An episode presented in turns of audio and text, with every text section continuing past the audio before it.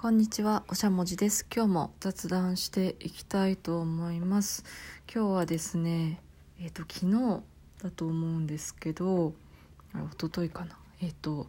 YouTube の方にもラジオをアップしまして、そこで認知行動療法のコラム法を紹介したんですね。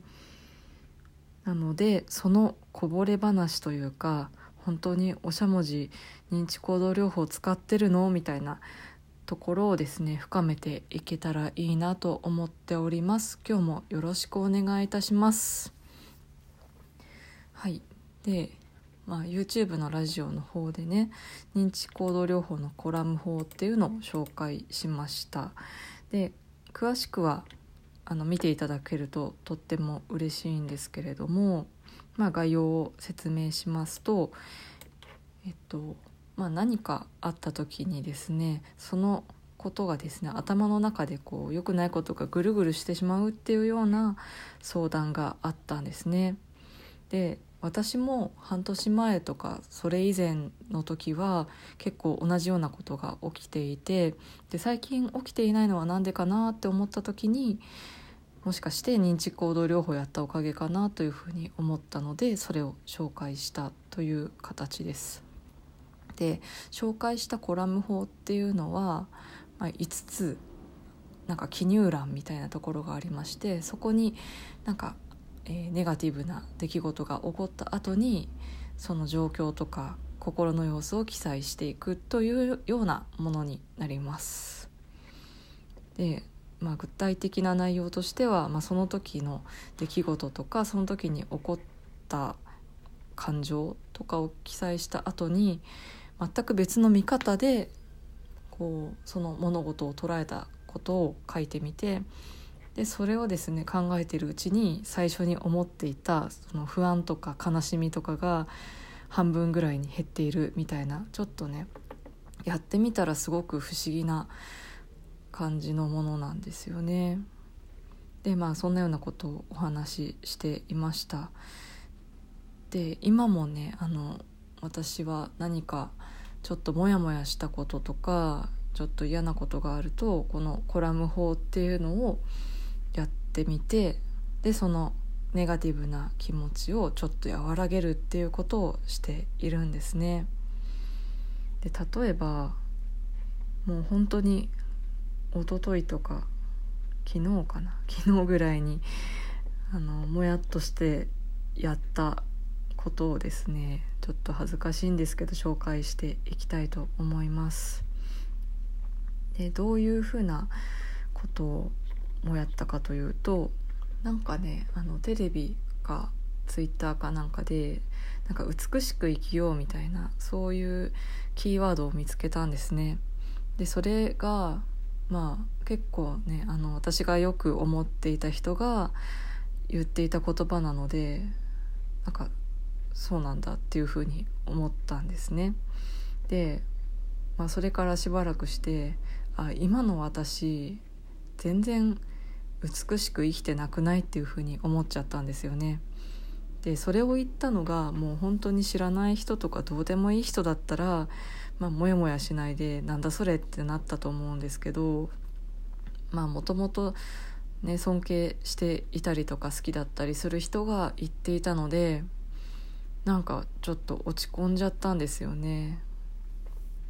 ねすごいなんかそういう人から言われたことで落ち込むことってそんなに最近はなかったんですけどなんか珍しくモヤモヤしてしまってなんかこのままで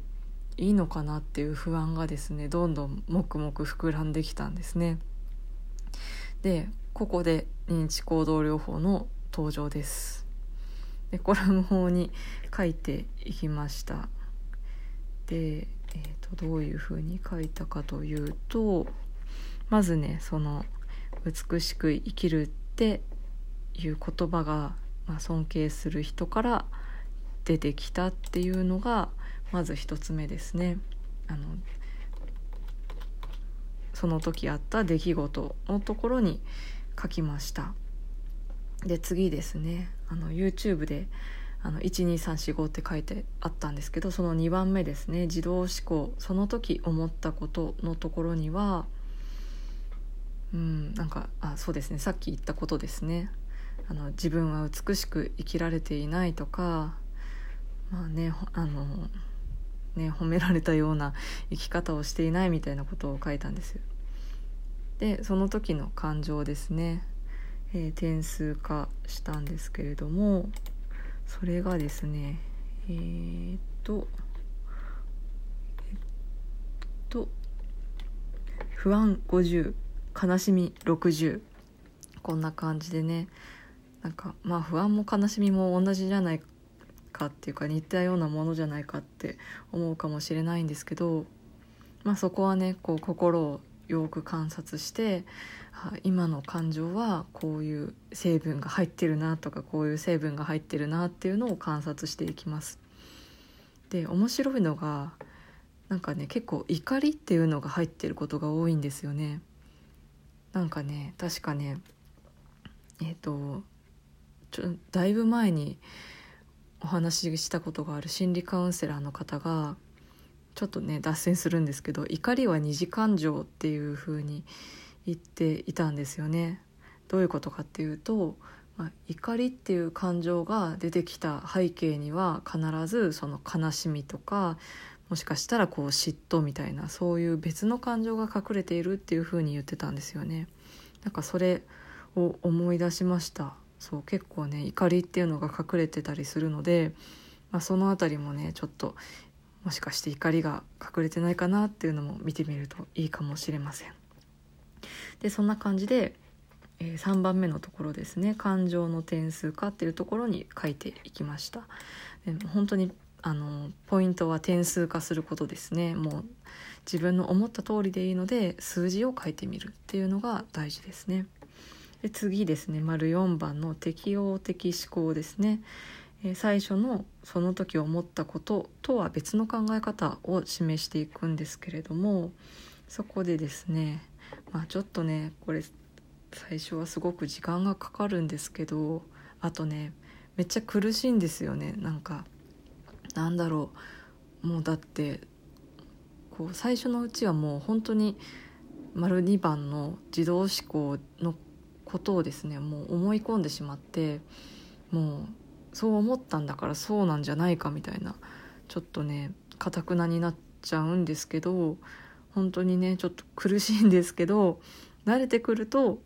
だんだんですねその別の見方っていうのができるようになってくるんですね。なんかねそうそれ慣れるまでがねこの認知行動療法ってすごくね私は苦しかったです。うん、まずねあの